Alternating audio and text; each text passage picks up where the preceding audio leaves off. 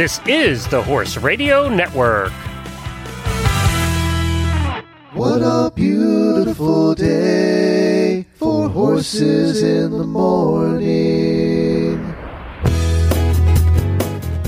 You are listening to the number one horse podcast in the world. Here is your entertaining look at the horse world and the people in it.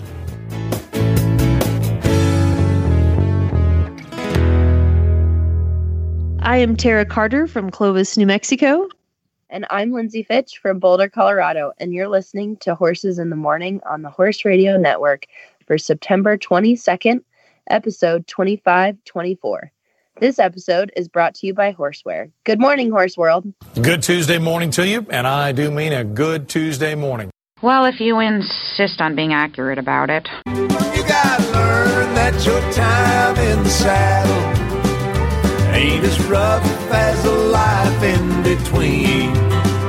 And the fence is Well, thanks for joining us on the fourth Tuesday of each month. You can find us on horsesinthemorning.com. Look for Carter Ranch Horse Western Day icon in the middle of the page to find past episodes. On today's show, we're excited to bring you our guest, Nina Hammerness, and she's going to be talking to us about some grooming tips and what it's like to sale fit uh, yearling horses. And then, of course, we're also going to continue on with Trevor Carter, and today we'll be continuing to talk about the two rein, and he's going to talk to us some about hackamores and reins and bits and makers and how they're made and what he looks for. Well, we did a recap of the last series of the Snaffle and the Hackamore, and Jenn did a great job of putting that all together so that we could sort of have it in one segment. So now we're back with progressing with other parts of the bridle horse tradition, but we're also back in general. Uh, I don't know, we've we've started resuming horse shows here. Uh, our kids are back in school. So, what are things like for you, Lyndsey? Where where you are? Uh, things are starting to kind of go a little bit back that direction for us. Um, I don't have any kids, so I don't have to deal with that complication, but certainly like hearing the updated complication of what all that's like from all my friends like you that do have them. Um, then I've just been doing a little bit of traveling around. Um, I'm actually in Salt Lake at the moment for uh, my friend, my one of my best friends who also trains and rides with you all, Lalonde Roque. She got married on Saturday, so I was a bridesmaid and I made a bunch of uh, custom rope wreaths for her wedding. Um, and I've pumped out a bunch of my other rope wreaths for, you know, people are inspired in the fall and would like some new decorations. So yeah, I mean things are definitely picking up and and back getting back to it a little bit more. Yeah, that's good. Yeah, we should definitely give a shout out and a congratulations to Lalon and Damien on their wedding. Yeah. So, yeah, And you We, uh, are getting ready to go to the futurity here soon, aren't you? We are. It feels like all the shows were on pause and then they all got shifted back to the fall. And so I feel like we've been at a show every other day. um, we went to Vegas and they moved the Stallion Stakes back. It normally happens in April. So we went to there. Uh, they did that event, moved it back. Trevor and Calhammer had a great run. They took on, they had a repeat for the Limited Open Championship. Uh, they were even leading the intermediate for a while, so that was pretty fun. It's it's really cool to be able to make progress, uh, and it was kind of fun to see progress at the exact same show, uh, even though it was a little bit later. And then now we have the futurity coming up in in October. And one of the things that they're doing at the October futurity this year is really exciting. I don't know that I've had a chance to tell you about it, but they started adding some kids events. And so they're going to do this thing where they have a buckaroo class and the kids get to go in and depending on their age and experience level, they get to go in and trot a little pattern or lope a little pattern and then at the end they get to work a flag. So instead of calling for a cow, they're going to go and work the flag. So the kids are super excited about getting to go and do that. Uh, so that's that's going to be a neat addition to the futurity this year. So I think I was thinking of you when they were talking about it. I was like, Lyndsey would love to watch that.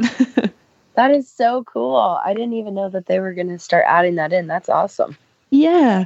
Um, the Clayton Edsall, who's one of the top trainers, um, there they he shows a stallion called Bet He Sparks, and Bet He Sparks is sponsoring those classes for the kids. They're going to have a bouncy horse race, which I believe Clayton has participated in before. uh, they're going to get to decorate their own stick horses, and we did this. We did a stick horse race when William was, I think, three, maybe two or three, here in Clovis at the fair and he just kept getting bucked off. Like he would cause himself to get bucked off. So when i told him about this and he's really fast. So like as a parent you're like oh my gosh you could have won this thing. But you just kept bucking yourself off for whatever reason. So uh, when i told william about the stick horse race he got all excited. And i thought okay does he want to like redeem himself?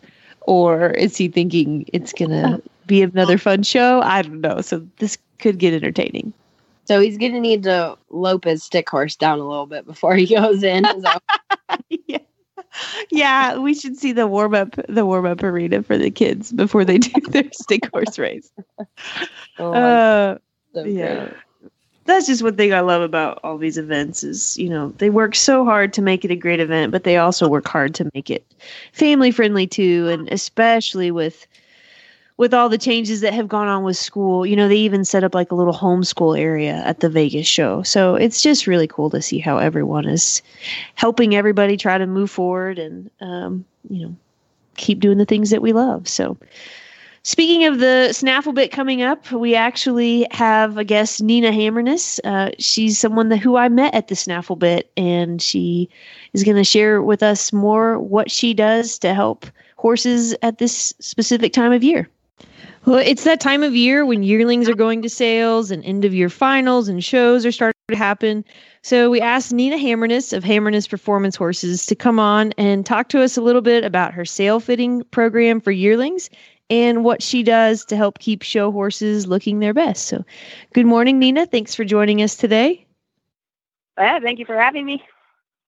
So, Nina, first, just tell us a little bit about uh, where you're from and how you got into horses. Okay. Uh, originally, I'm from Reno, Nevada. Um, and when I was little, I really wanted a pony. And so, of course, like every family does, they bought me a pony. And it kind of went from there. One pony turned into 27 horses and, uh, on a small little ranchette outside of, out of Reno. And my mom and I showed hunter jumpers until I graduated from high school. And then when I graduated high school, I went to Colorado State, got a bachelor's of science degree um, in animal science. Uh, started on the rodeo team there, uh, played a little indoor polo. I just love horses, so it's easy for me to go off in any direction as far as riding to, goes. And and then after the after I graduated, I got a cutting horse and got into the cow horse deal. And now here we are, living in Stephenville, Texas. My husband trains cow horses, and I'm working for a vet hospital. How quickly did you go from one pony to 27? Like, I feel like when you said that, it happened overnight. it sort of seemed like it. um, I'd like to call my mom a hoarder. And Oh. so she, we started out with one pony, turned into 200 jumpers, turned into a couple paint horses, and then a draft horse. And so we, yeah, it, it was probably over a span of four or five years okay. that's- now and it's it's sort of strange i mean this this these horses are now in their mid 30s and still doing great and so my parents are stuck with now five horses and so it's it's pretty impressive it's great to see them be to live the lot get to live awesome lives back home but Yeah. So, what was it like to go to college and then transition from hunter jumpers to the rodeo team? Like, did you do that there, or did you sort of dabble in rodeo before you went to college? No, uh-uh, I did it there. Um, we we I had a paint horse that who was more Western style than English, and and they didn't really have a a full equestrian team. I mean, they had an equestrian team at CSU, but it wasn't what I was hoping it was going to be. And so I just went towards the rodeo team and trained my pleasure horse to try to run and turn barrels. we weren't very fast, but we had a lot of fun. yeah, yeah. So then, yeah. so then you went from oh, then you got a cutting horse. Is that what you said? Yeah, yeah. Uh, cutting horse. She was older. She she sort of taught me what it was to cut a cow out of a herd and drop my hand and and have her work. She, I mean, we didn't win any gold medals, but uh, we we did well. And then from there, I got a we bought a three year old uh, cow horse, and I was riding with a trainer in California, Kenny Wold, and so he showed her at the snaffle bit. Uh, made the intermediate open finals and was a half a point out of the open finals on her. And that that point, I decided I hated being an owner because my name was the one right below that open finals line. And so then I started, I tried to, tried to show her and it went really well. Um, won a couple buckles, um, showed her, learned how to go down the fence, showed her in the hackamore and then she got hurt. And so turned her into a brood mare. And, and at that point we were, we had moved to Spearman, Texas. Luke and I, I met Luke showing horses in California and then um, Luke got a job working for Boyd Rice and, and Spearman, so we moved out there, and that's kind of when that's kind of when the horse managing, I guess, took off for me. Yeah. So. What was what was your mare's name that you started Cowhorse with? Um, Albie Lena's Legacy. She was an Albie Smart out of a Smoke a Moke mare. She's pretty old school bred, but she was a nice horse. Kind of tall, mm-hmm. leggy but she tried hard. She was really good down the fence. So. Trevor had a horse, an Albie Smart horse that he just loved. And uh, yeah, she she is smart. She she she was really talented for being a bigger mare, and that's actually the the mare that Kendra's horse is out of. Oh, uh, okay. Oh wow. Yeah, I ended up selling her to a customer, and so they've had some babies out of her. She's she's only she's only had a couple babies, um, she's kind of hard to breed now, and so the babies she's had have have won some money. So that's been exciting to see that. I think the beginning of next year, the end of this year, we might have the opportunity to get her back, and, I, I kind of am hopeful of that. Um, I think it'd be fun to have her back and, and try to raise a couple more babies out of her. Oh, cool. But so now I'm turning people... into my mom again because I'm oh, yeah. I'm starting to board my own horses. awesome. I guess you could say I learned the hard way. so that's just for people who don't know. So uh, Kendra is a lady that rides with you guys, uh, that helps train yeah. with you and Luke, and so that's really fun that you had a mare uh, that had a foal, and now one of your friends and clients owns and successfully shows this horse. So that's pretty cool yeah, it's it's been really exciting. It's mm-hmm. been that's the biggest part for me is watching watching horses, not even horses that we've had, horses that I've come in contact with, and watching them go on to do great things, and then also produce great things too. That's that's really fun for me. So when you say that you moved to Spearman and you say that's when your horse management started happening, is that where you started getting into sale fitting yearlings, or what?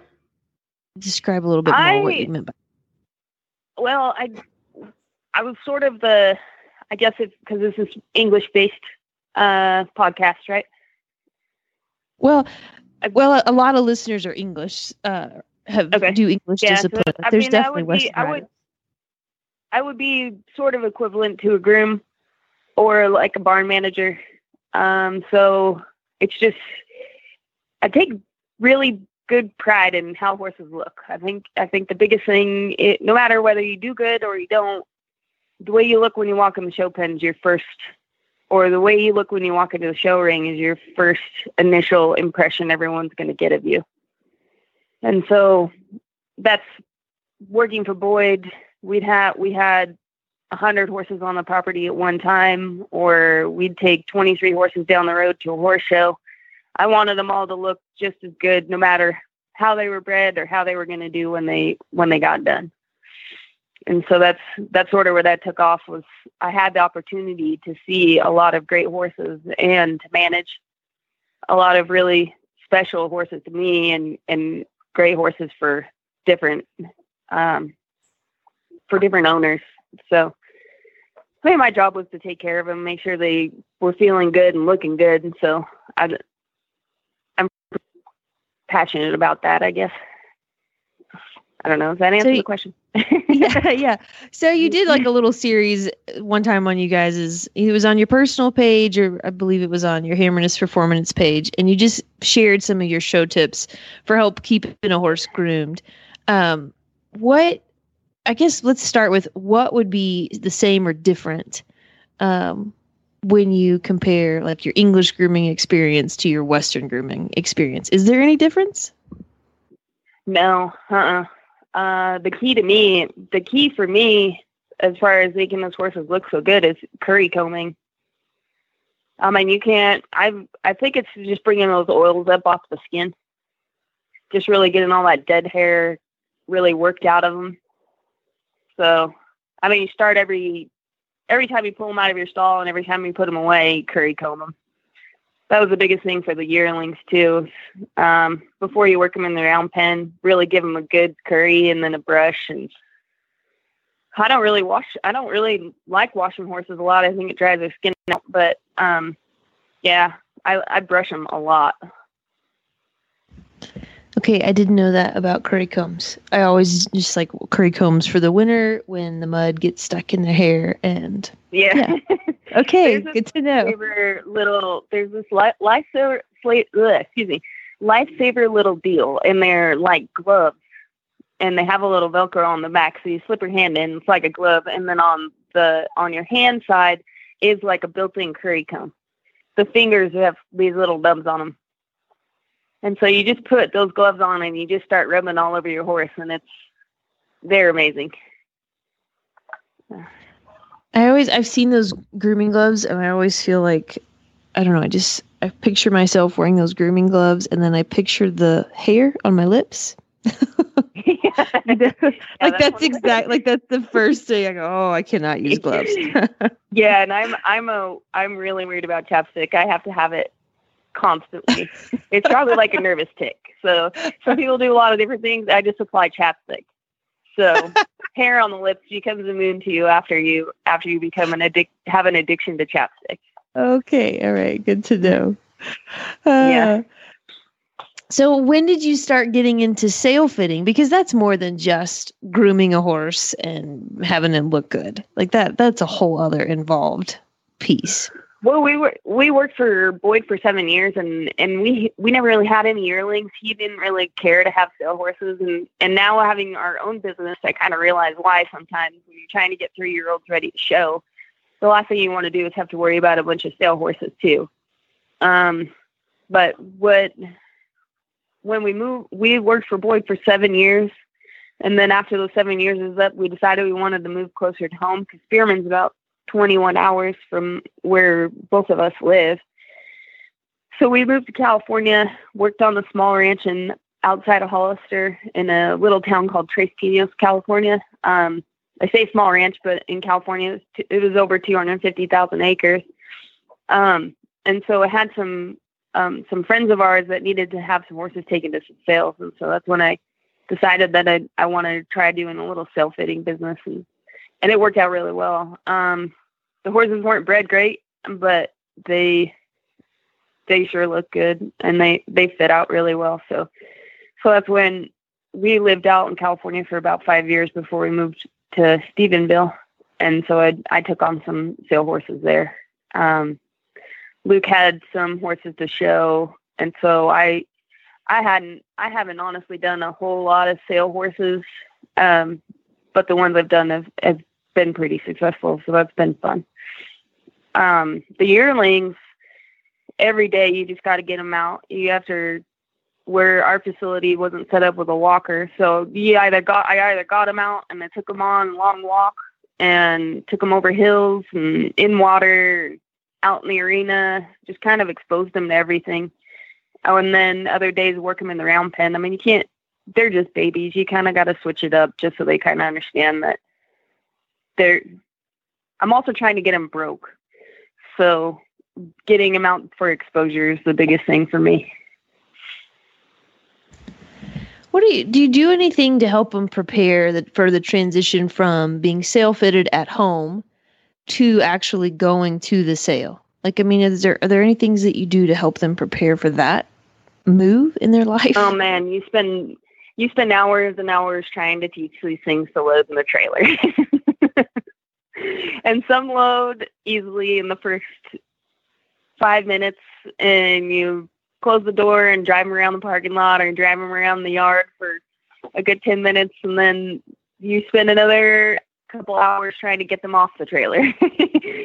I think a lot of it is just patience. Um, you take the time to have patience with them. So I'll, that's why I take them on those long walks or I'll just do silly things, walk them through a barn, walk them in a stall, leave them in a stall for a little while, bring them back out, make them tie for an hour or so and then put them back in their stall. I mean, it's just a lot of all those experiences that you think are are easy when you buy a broke horse. It's it's all those ones that you do to try to have them prepared for that. That at least that's what I try to do. Yeah. Stack them out. I'm, so just take like a um, just like a grocery bag, like a plastic grocery bag, and on a on a piece of like the end of a stall fork and and just kind of rub it all over them until they get used to that. Um, those sort of, I think, just this, like not desensitizing them to the point where they're numb, but just enough to where they understand that the next step is the big city.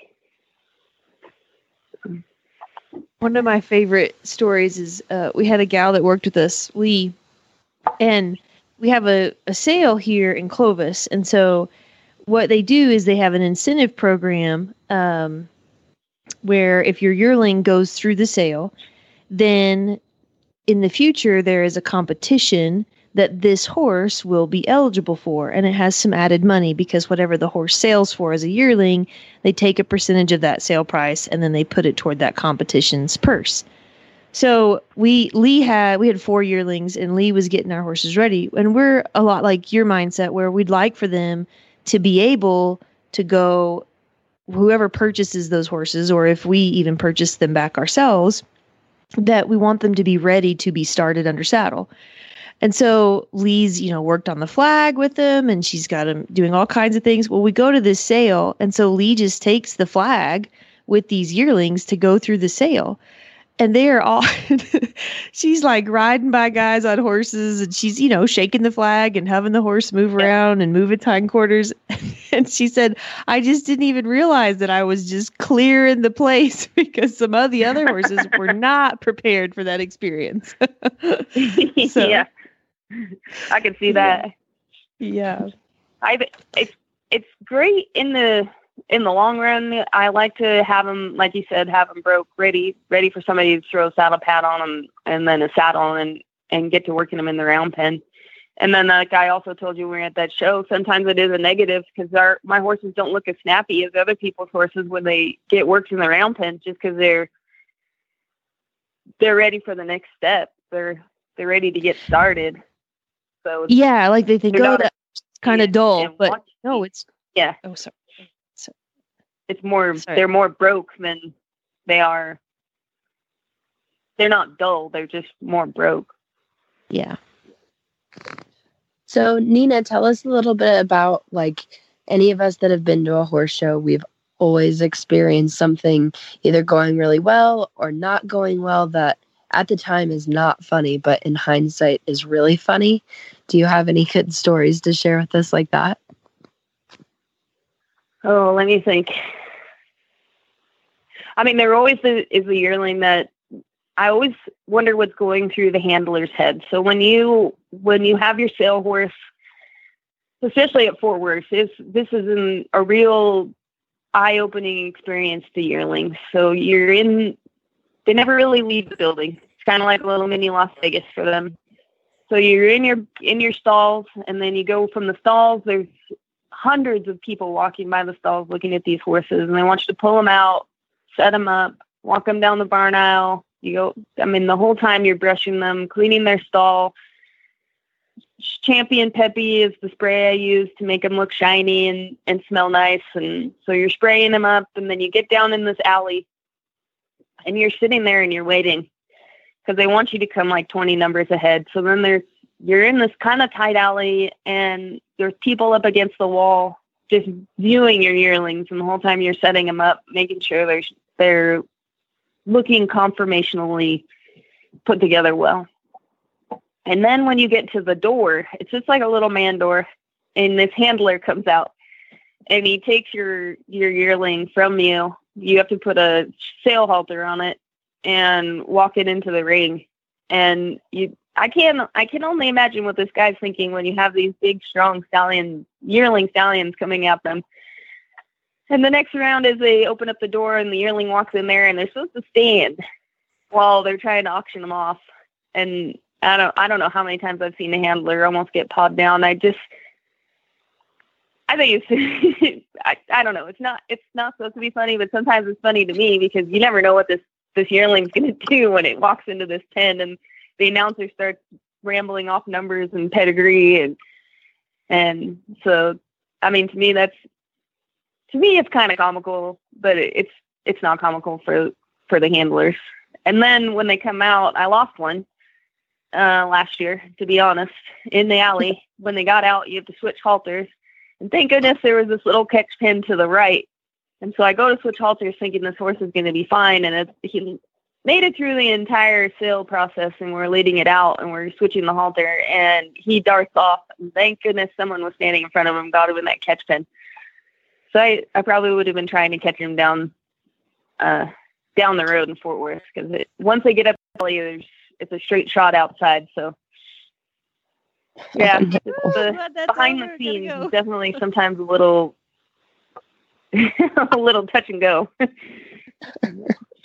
uh, it's um when you said when you said that you're unfortunately like you see some of the yearlings try to take out some of the handlers as they like get like pawed down and are leaping and jumping around. I just had such a good image of like the cartoon of what that would look like. Like not oh, funny oh, yeah. happening, but definitely funny for who's spectating it. exactly. Yep. And have you ever had like a really neat experience of either somebody that you've met that was really inspiring or um, you know, just kind of like blew your mind that you met while you were doing this? Oh, I've met a, a lot of really special people to myself. Um, I'd say the owner. We sold a, a one uh, one time mare that was in full. That's sort of how I met Tara too.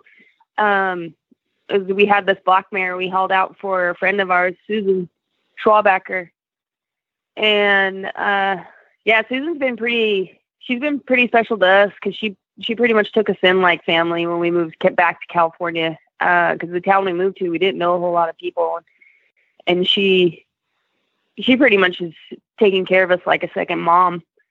Um, and so she she'd probably be one of the most special people I've met since I've been taking care of sale horses.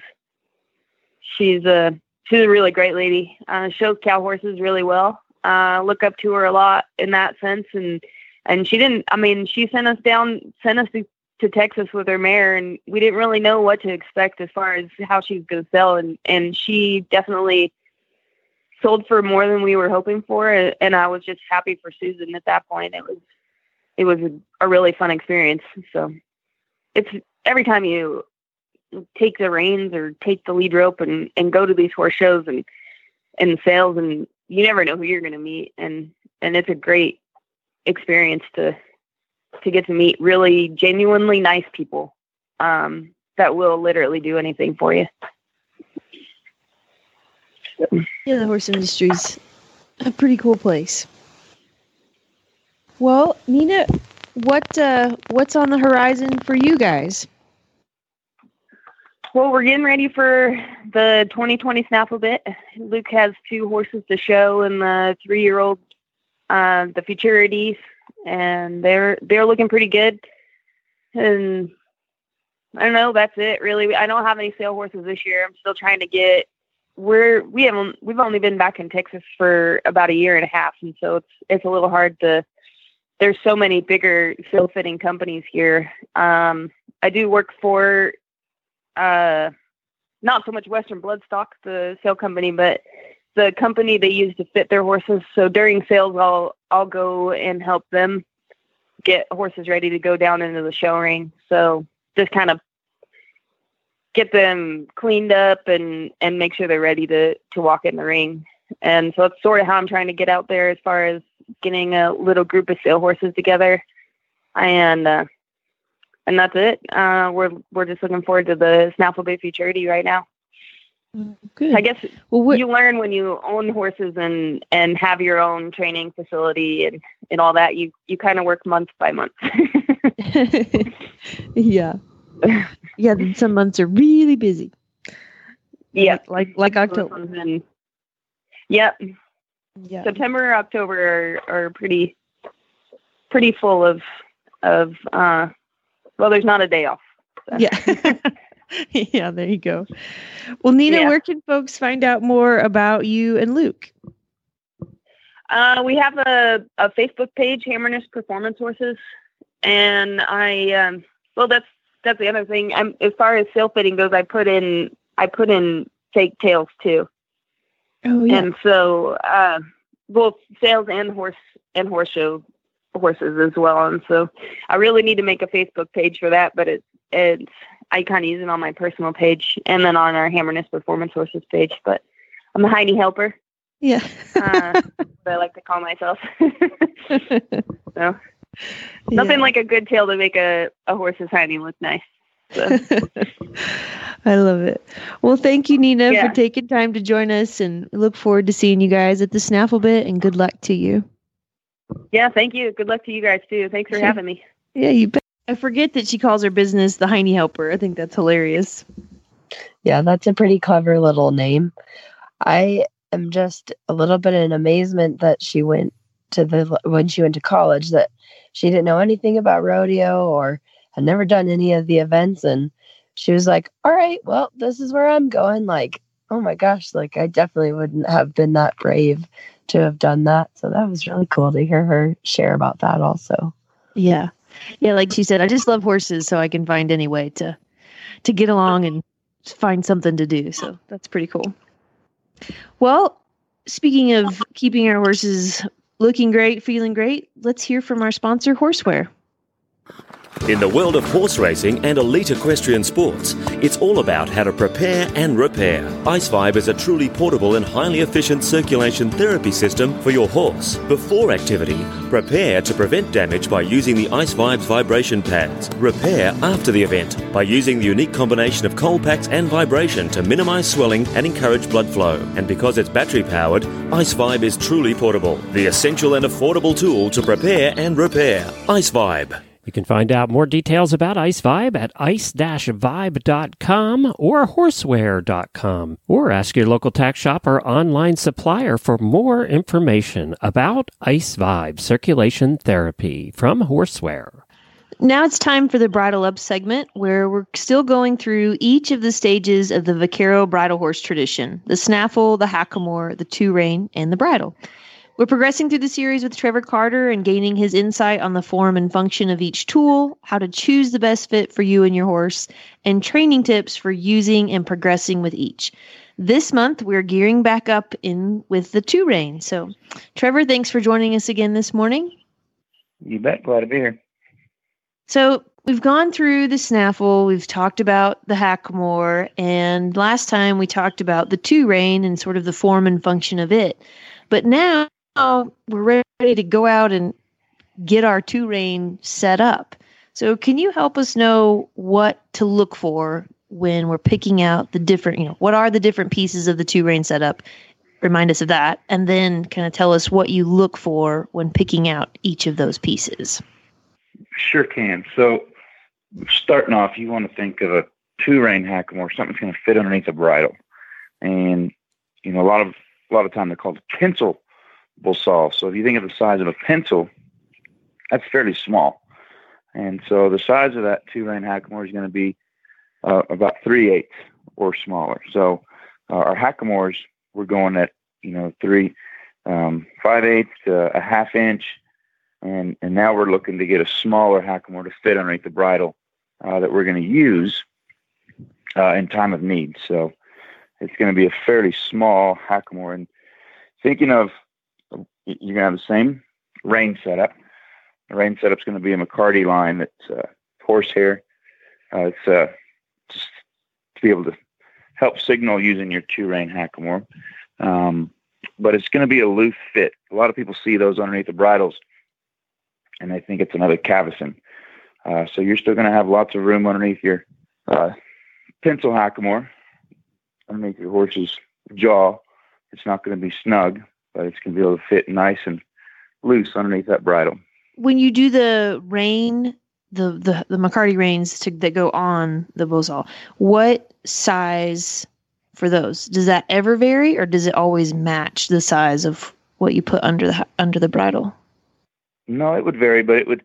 It's going to be the same size as your hackamore. So your hackamore, if it's three eighths, uh, your reins are going to be three eighths, and you're getting pretty thin on your on your size. So you want to be sure that uh, you don't start getting too too much bulk underneath there. So if your hackamore is three eighths, your reins are going to be three eighths.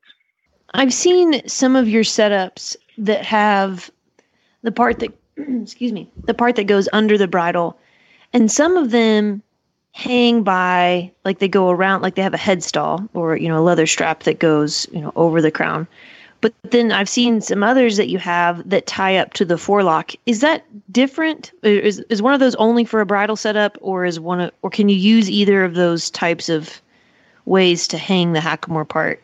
Can you do that with the two ring so the hanger uh, just just fitting around the ears um, versus having a throat latch like you would have on a bridle uh, there, there's different styles that some people have in, in different regions. Um, but when you tie to the forelock, that's more for just your, your Bosalito when the horse is straight up in the bridle. Uh, you sure don't want to tie it up. If your horse has a massive forelock, some horses just have more hair than others.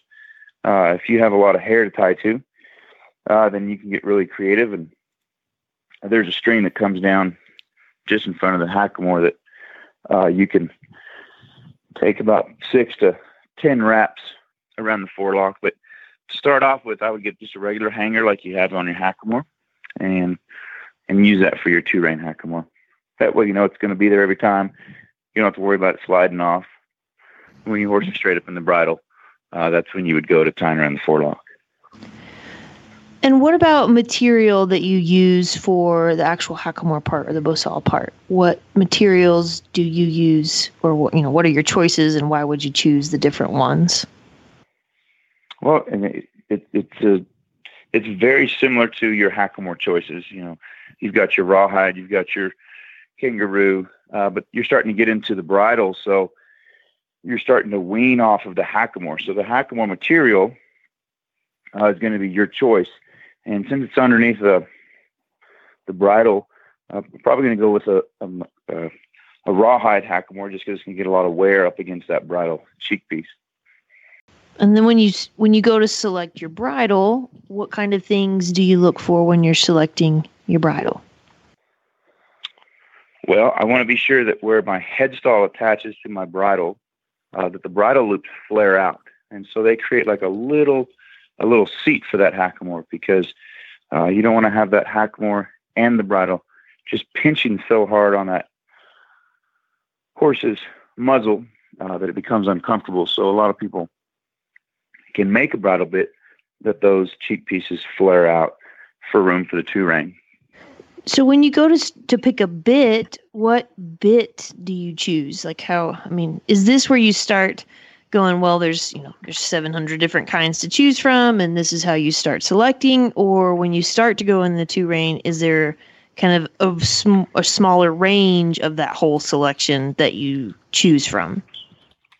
Well, I'm looking more on the mouthpiece. The mouthpiece is going to be really critical, and how loose the bridle is.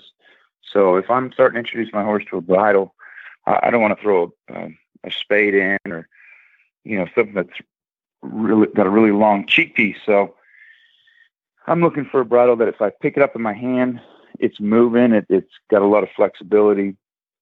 Uh, it might have some chain connectors on the cheek piece, uh, but I'm looking at the mouthpiece to have a pretty mild mouthpiece, like a like a half breed or a Mona Lisa, and, and those are styles of mouthpieces. So nothing too uh, large is going to be introduced to the horse's mouth. What are the difference between the mouthpieces? If that's something easy to just give sh- like short summaries on, because I've heard a lot mm-hmm. of those names, but I don't have like an image that goes to it and an understanding of what each mouthpiece provides the horse. Yeah, Lyndsey. So with you, want to think of the mouthpieces. They're usually going to be a straight bar across the horse's tongue.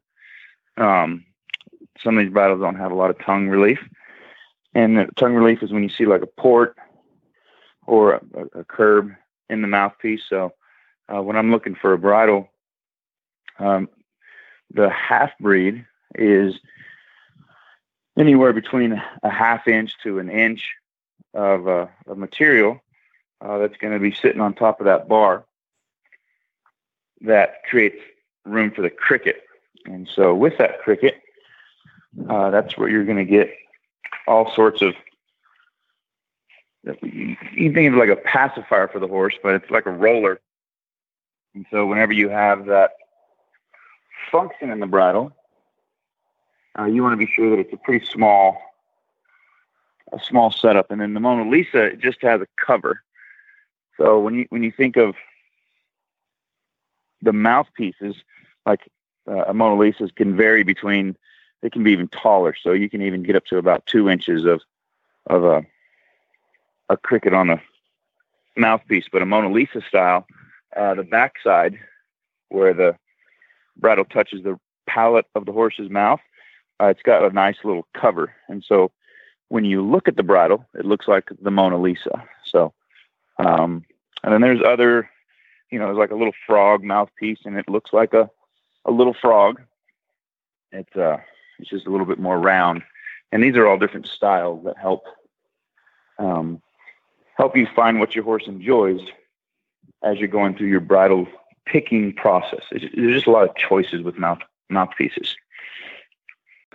And how do you pick which one of those? This might be a training question. So, Tara, um, just let me know if this would be better one for the next episode. But how do you know out of what you just described is the best introductory one so that it's welcoming? Like, is it pretty obvious when you're looking at them when you're at the store, you know, where you buy these, of like which which one looks friendly and inviting to start with versus which one is a little bit more advanced for your horse? Like, is it a pretty obvious visual um, progression or is it also needing to know a lot of which one is which one it is also?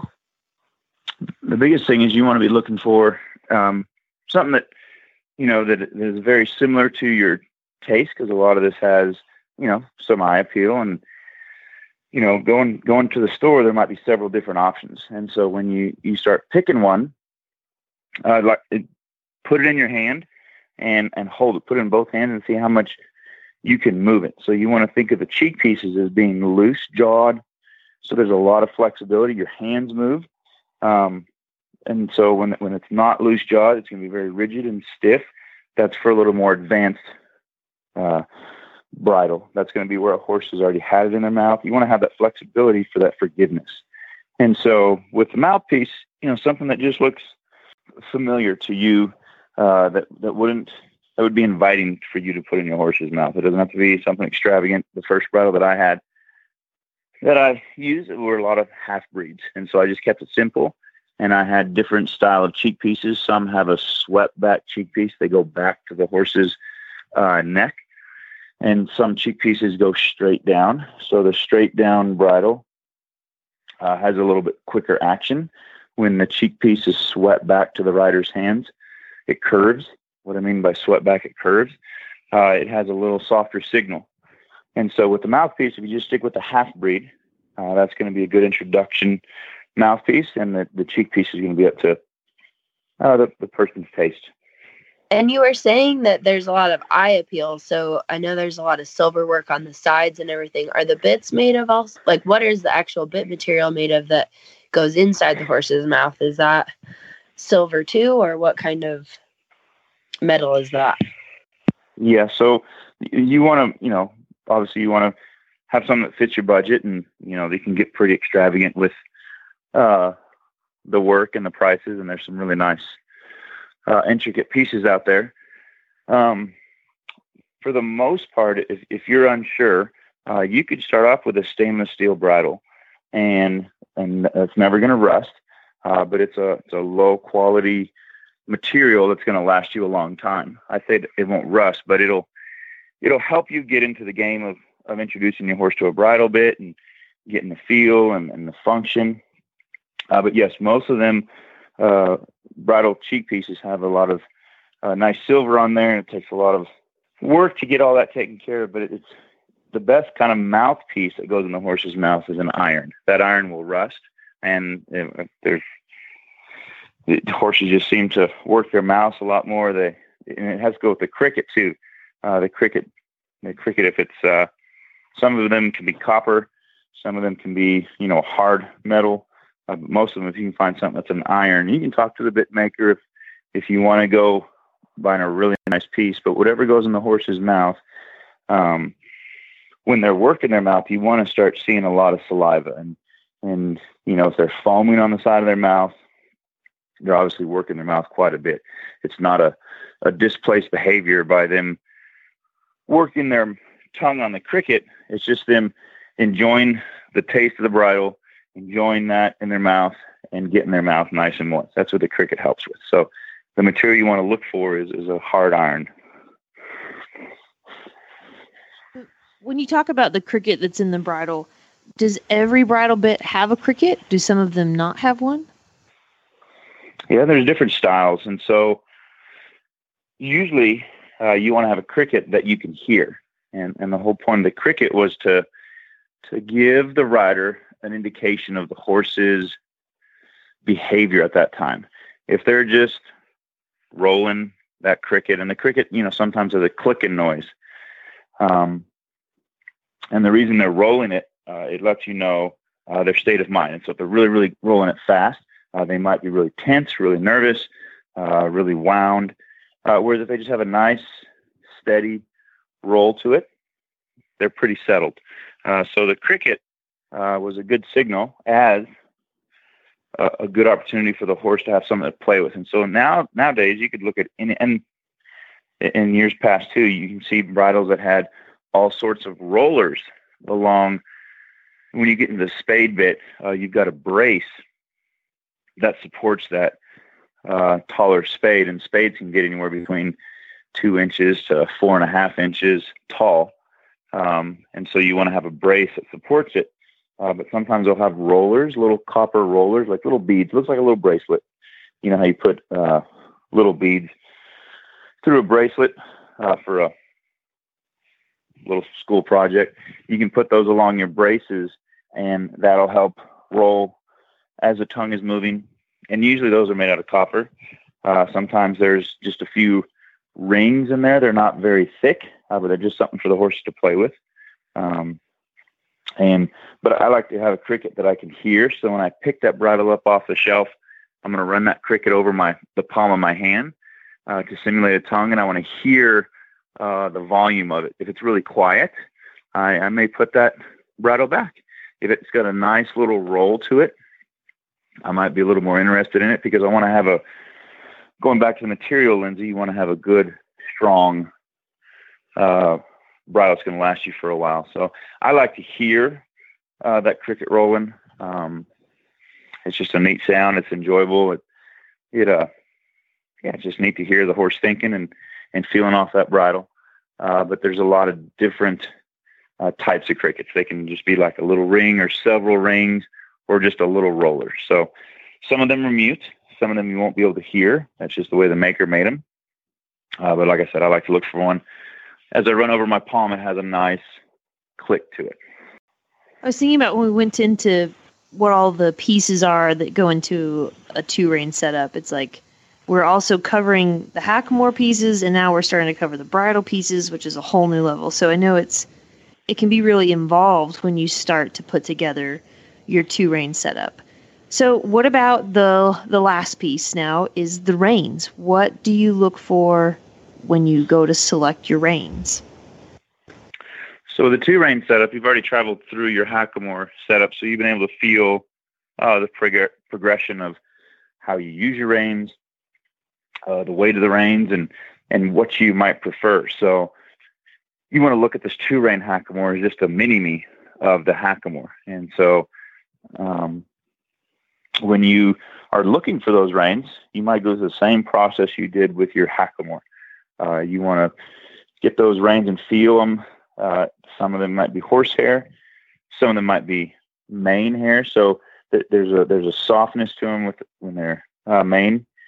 They're not as prickly as horsehair because uh, a lot of horsehair have some, you know, goat hair put in, and it's just a little more coarse.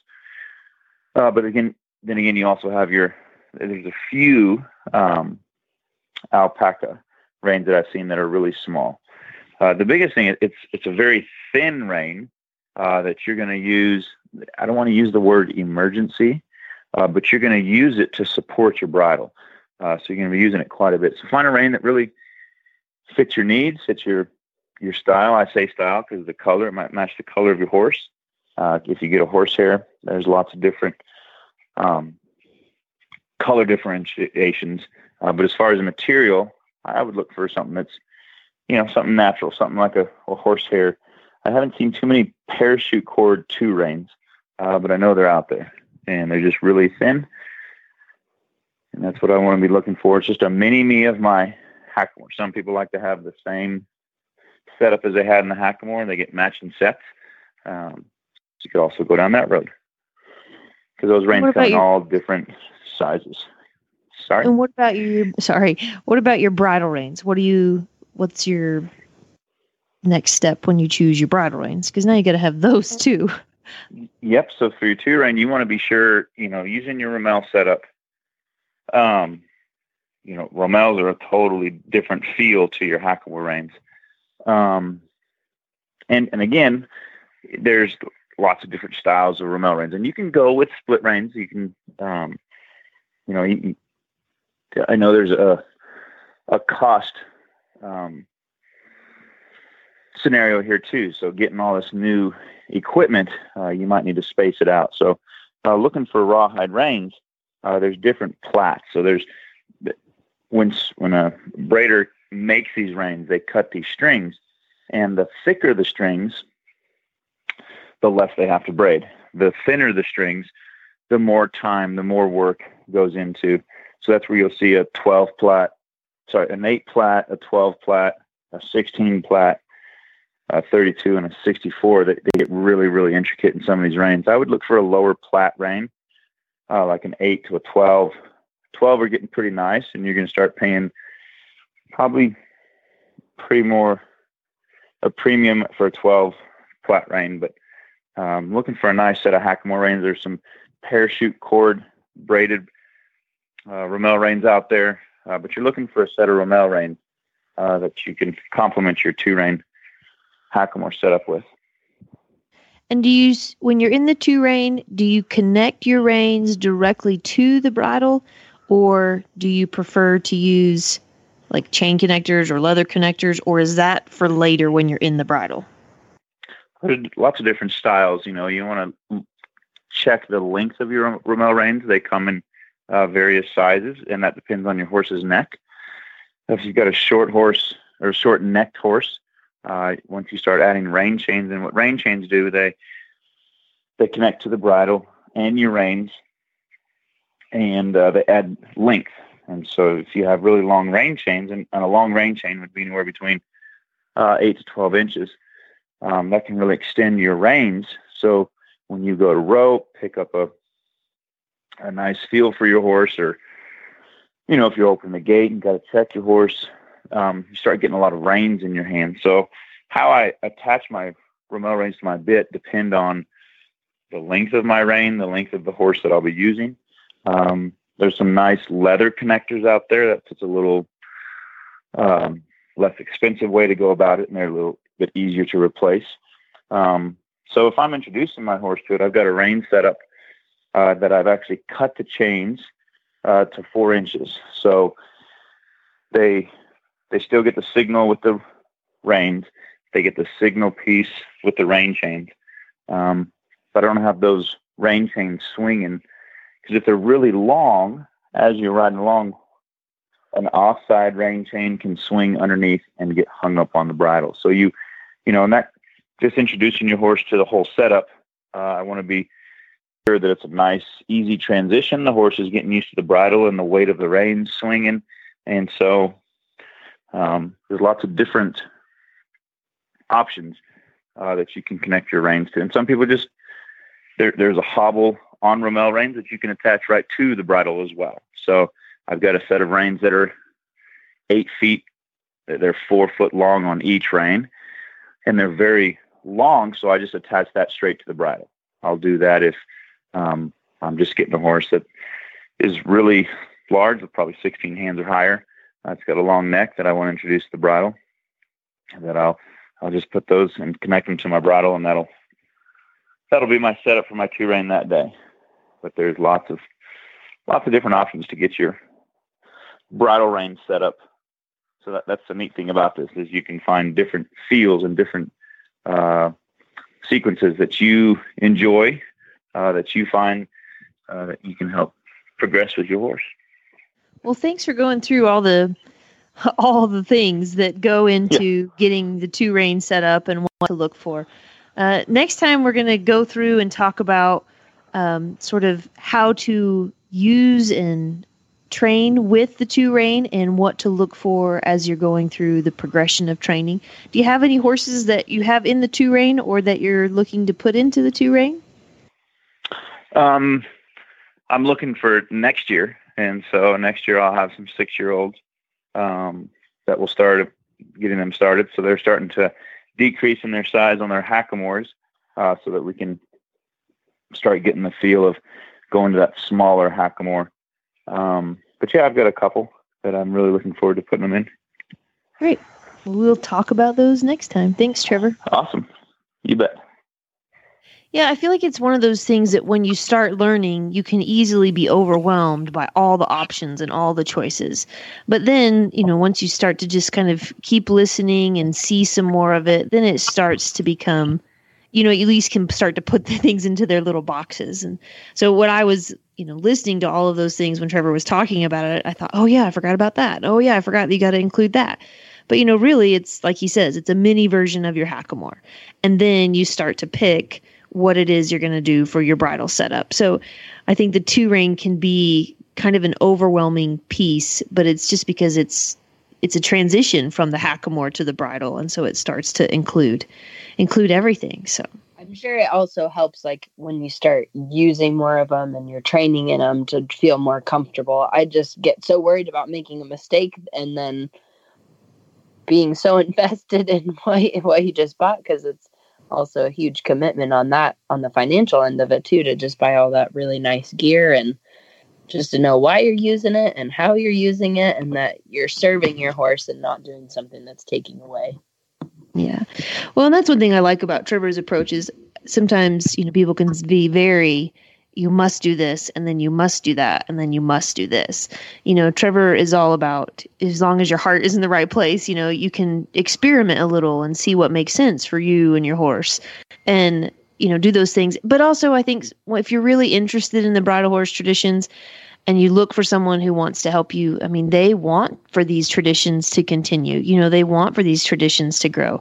And so I think for the most part, it would be easy to find someone who would be willing to help guide you and to let you borrow their equipment, you know, under their guidance, usually because, like you say, it is such an investment to help you kind of decide, uh, you know, two things. One, which one your horse likes, and two, you know, what what options are out there for you. So then of course on top of that you still have to think about saddle fit. And so that's one of the nice things about uh, the total saddle fit shoulder relief cinch is that that sort of takes one less thing to think about away. It's they also have the perfect saddle pads which apparently is about to rock your world. You can see info on their page at totalsaddlefit.com slash perfect. It's a 100% wool felt Western pad that has three super key features. One, totally open and free wither freedom cutback. Two, full open and vented spine channel. Three, designed with seamless optional fitting shim pockets to dial in saddle fit. I know shimming can be kind of uh, a challenge sometimes, but we've really seen it help a lot of horses. It's available in three sizes 28 barrel slash rounded or a 30 and a 32 square. Free shipping and their use it and abuse it guarantee, where you can ride it for 30 days and still return it for a full refund if you don't like it.